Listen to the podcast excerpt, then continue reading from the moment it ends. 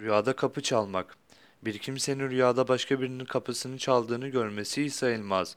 Rüya sahibinin o kapısını çaldığı kişiye karşı bir ki- kininin, bir düşmanlığının olduğuna veya düşmanca bir his ve duygusunun bulunduğunu işaret eder.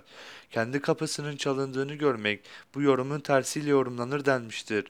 Rüyada kapı çalındığını görmek, kapıyı çalan kişinin kapısı çalınan kişiye bir fenalığının ortaya çıkacağına, bir fitne ve tartışması kavga ve niza çıkartacağını işaret eder şeklinde yorumlanmıştır. Bir deyim vardır. Çalma kimsenin kapısını, çalarlar kapını denilmiştir.